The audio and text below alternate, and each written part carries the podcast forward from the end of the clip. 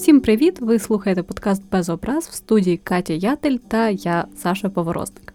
Якщо ви вперше потрапили на наш подкаст та не знаєте взагалі, що це таке, те про що ми будемо говорити, то трошки розповім. Ми намагаємося розповідати про цей складний сучасний світ з усіма його моральними та етичними дилемами, якось з'ясовувати те, як правильно або скоріше як необразливо говорити з різними категоріями людей, як сприймати чужий досвід, та взагалі як уникати конфліктів в цьому складному сучасному світі в усьому його різноманітті. Це друга частина нашого епізоду про стигматизацію ментальних розладів. У ній ми поговоримо про людей з синдромом Дауна. Про них розповість більше Саша, про те, як правильно про них говорити, як правильно себе поводити у випадку, якщо ви зустріли подібну людину, яких помилок не варто повторювати. З мого боку буде більше про депресію та панічні атаки. Я поговорю про те, чому до них ставляться негативно і скоріше навіть несерйозно, і чому це неправильно, як це потрібно змінити в нашому суспільстві. І невеличкий дисклеймер. Потрібно розуміти, що ми не лікарі і не претендуємо на єдину істину. Ми не вважаємо себе останньою інстанцією. Ми хочемо лише донести ті речі, які ми дослідили, які ми усвідомили та переосмислили на власному досвіді. І ми не хочемо здаватися тими людьми, які знають точно, як правильно себе поводити. Ми лише хочемо розповісти, які помилки не варто робити в побуті. Якось так. Так, як Катя вже сказала, деякі теми ми справді з деякими ми можемо, наприклад, на особистому досвіді стикатися і про них знаємо трошки більше. Деякі ми справді над ними чи не вперше починаємо серйозно задумуватися та аналізувати якраз під час ресерчу. Наприклад, я ну в принципі особливо ніколи не задумувалась над стигматизацією людей з синдромом Дауна в нашому суспільстві, і взагалі можу сказати, що моє уявлення про цих людей воно можливо на якомусь підсвідомому рівні також було доволі стереотипним, оскільки В принципі, таких людей показують доволі мало в поп-культурі. Наприклад, ну на минулому тижні ми розповідали це вже не минулий тиждень. Цей епізод вийшов давно, але на минулому епізоді ми розповідали про те, як дуже часто показують людей з шизофренією в фільмах, яких показують такими шаленими, дуже агресивними, небезпечними. Так ось якраз з людьми з синдромом Дауна протилежна ситуація. Їх фактично взагалі не показують в кіно. Ми їх майже ніде не бачимо. В дуже рідкісних випадках е, батьки мають можливість якраз залучати таких дітей до якихось гуртків, до непідготовлених до цього шкіл. І тому ми фактично, як суспільство, опиняємося не готові до спілкування з такими людьми і дуже мало про них знаємо. І загалом, з того, що я аналізувала і якісь власні уявлення, і те, що я бачила в поп-культурі, і те, що я десь чула, це те, що є дві крайності того, як уявляють цих людей. Е, перший міф це те, що вони такі невинні янголята, які дуже світлі, дуже хороші. Я думаю, багато хто бачив, їх називають часом сонячними дітьми. Коли я нещодавно побачила відео на Фейсбуці, там де дівчинка з синдромом Дауна розповідала про своє життя, і більшість коментарів були про те, що о, це така сонячна дитина, вона така хороша, вона така мила. І попри те, що люди не вкладають в це нічого негативного. Тут є певний перекіс через те, що насправді ці люди є просто людьми, в яких є різні характери, різні якісь особливості, не знаю, темпераменту чогось іншого. Вони абсолютно не зобов'язані бути якимись сонячними янгелочками, які постійно посміхаються і все їм на світі подобається. Друга крайність це те, що їх вважають е, дуже якраз нерозвинутими в психологічному, в ментальному сенсі. Ми досі часто стикаємось з тим, що люди там якось обзивають цим словом назвою синдрому одне одного. В фільмах регулярно все одно, попри навіть те, що англомовне суспільство в деяких питаннях і часто толерантніше за наше, все одно е, слово retard взривається часто як якась просто образа.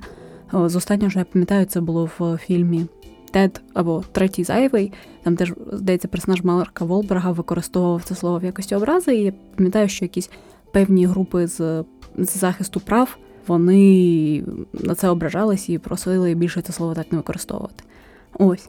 І насправді ці всі якраз наші уявлення вони базуються на стереотипах, оскільки насправді, попри те, що так, люди з синдромом Дауна в них часом є певні затримки з засвоєнням інформації, з вивченням мови, ці діти часто довше вчаться писати, вони все одно є розумними, адекватними людьми, які опановують нові мови, які вчаться писати, які спокійно вміють читати, які можуть займатися спортом, опановувати професії. Ну тобто, це взагалі не ті якісь безпомічні люди, яких ми часом уявляємо.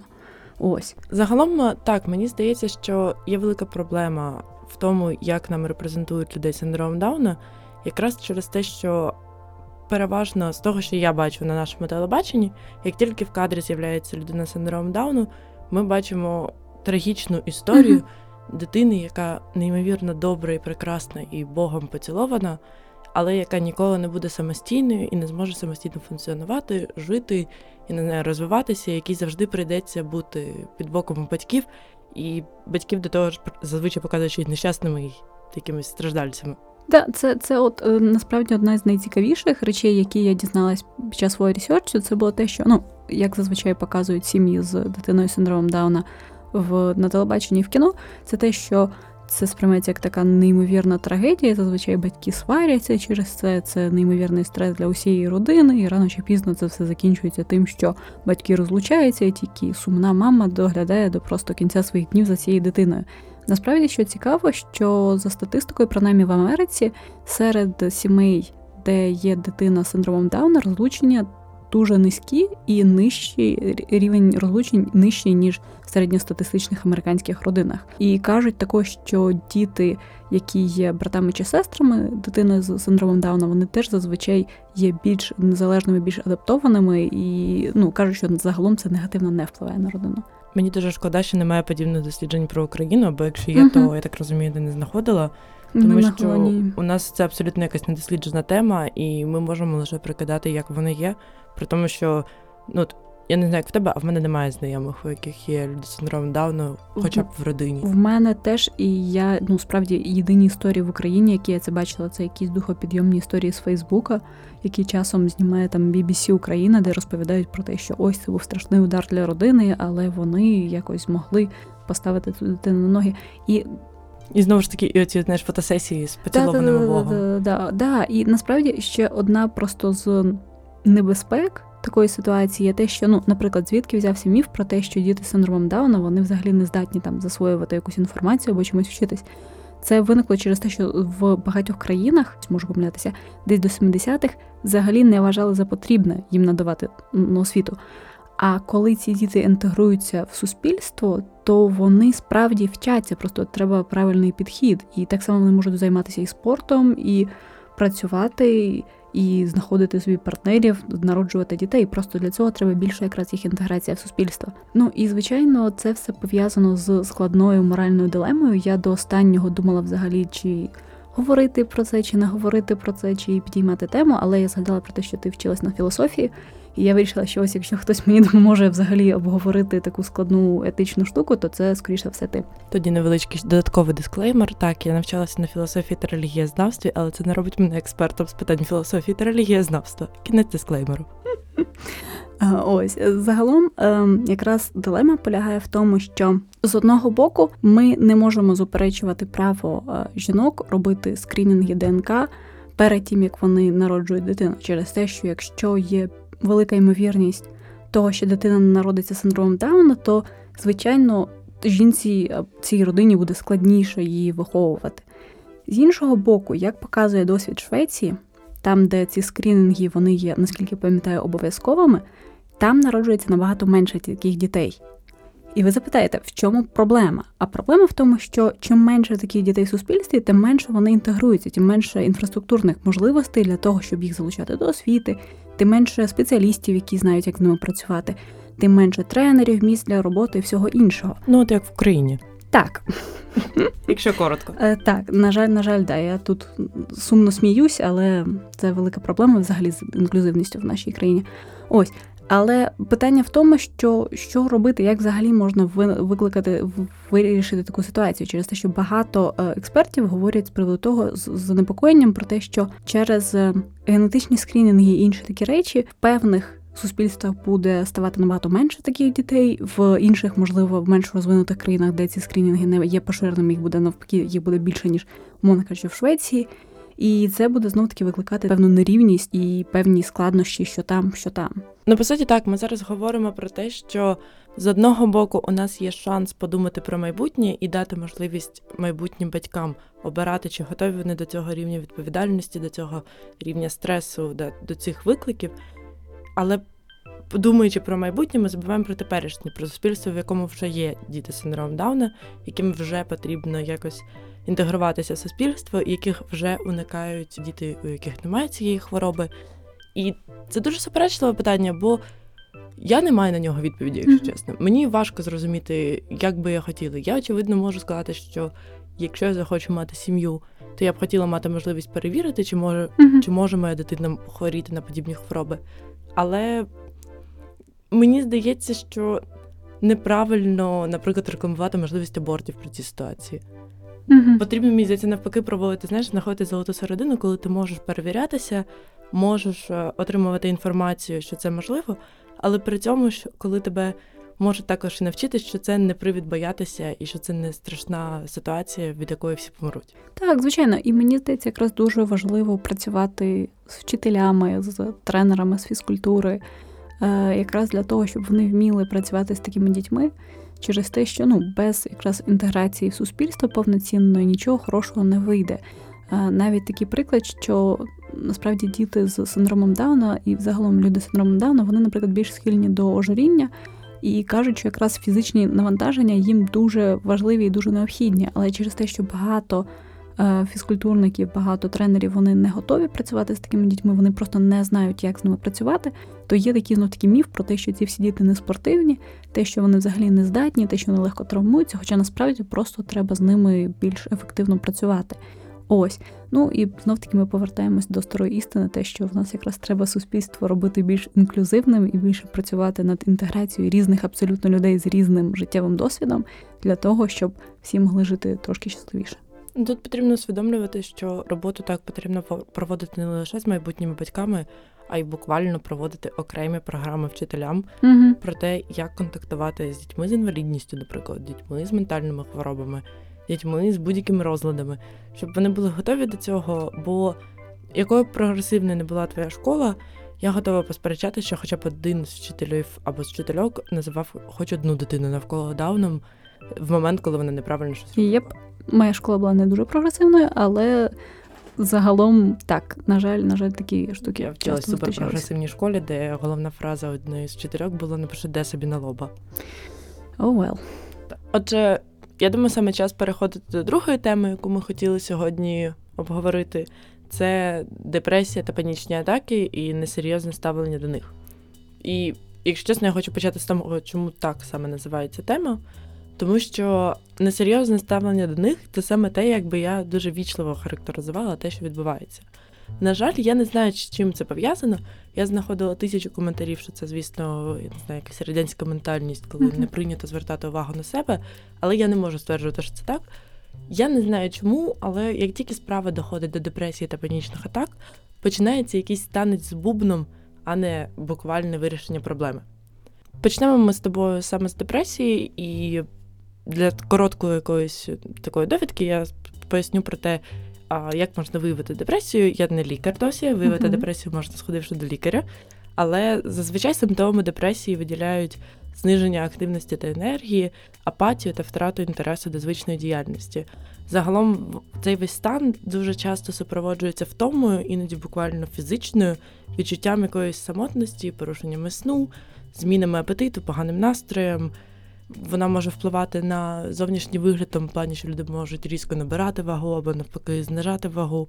Вони починають думати, якщо не лікують, е, що вони єдині в цьому світі, хто так себе почуває, думати про те, що вони хочуть, е, наприклад, вкрутити собі віку чи якось нашкодити собі. У найгірших випадках вони це і роблять.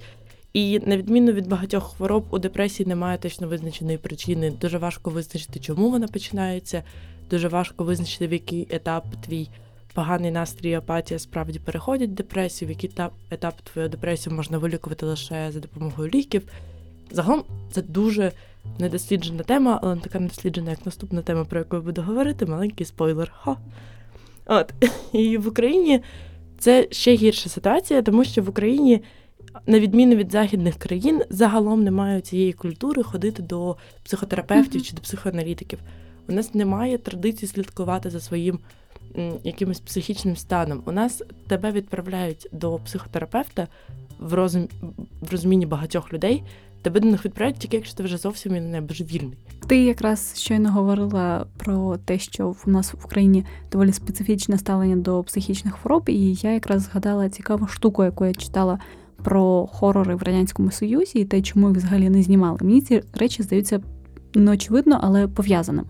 Річ у тім, що в радянському союзі не знімали фільми жахів через те, що вважалося, що для того, щоб фільм жахів був ефективним, протагоніст, умовно кажучи, і тут така хвилинка вертього, але протагоніст має бути е, відчувати якісь психологічні переживання, він має сумніватися в власних відчуттях, він у нього має бути трошки якоїсь такої параної, ще чогось.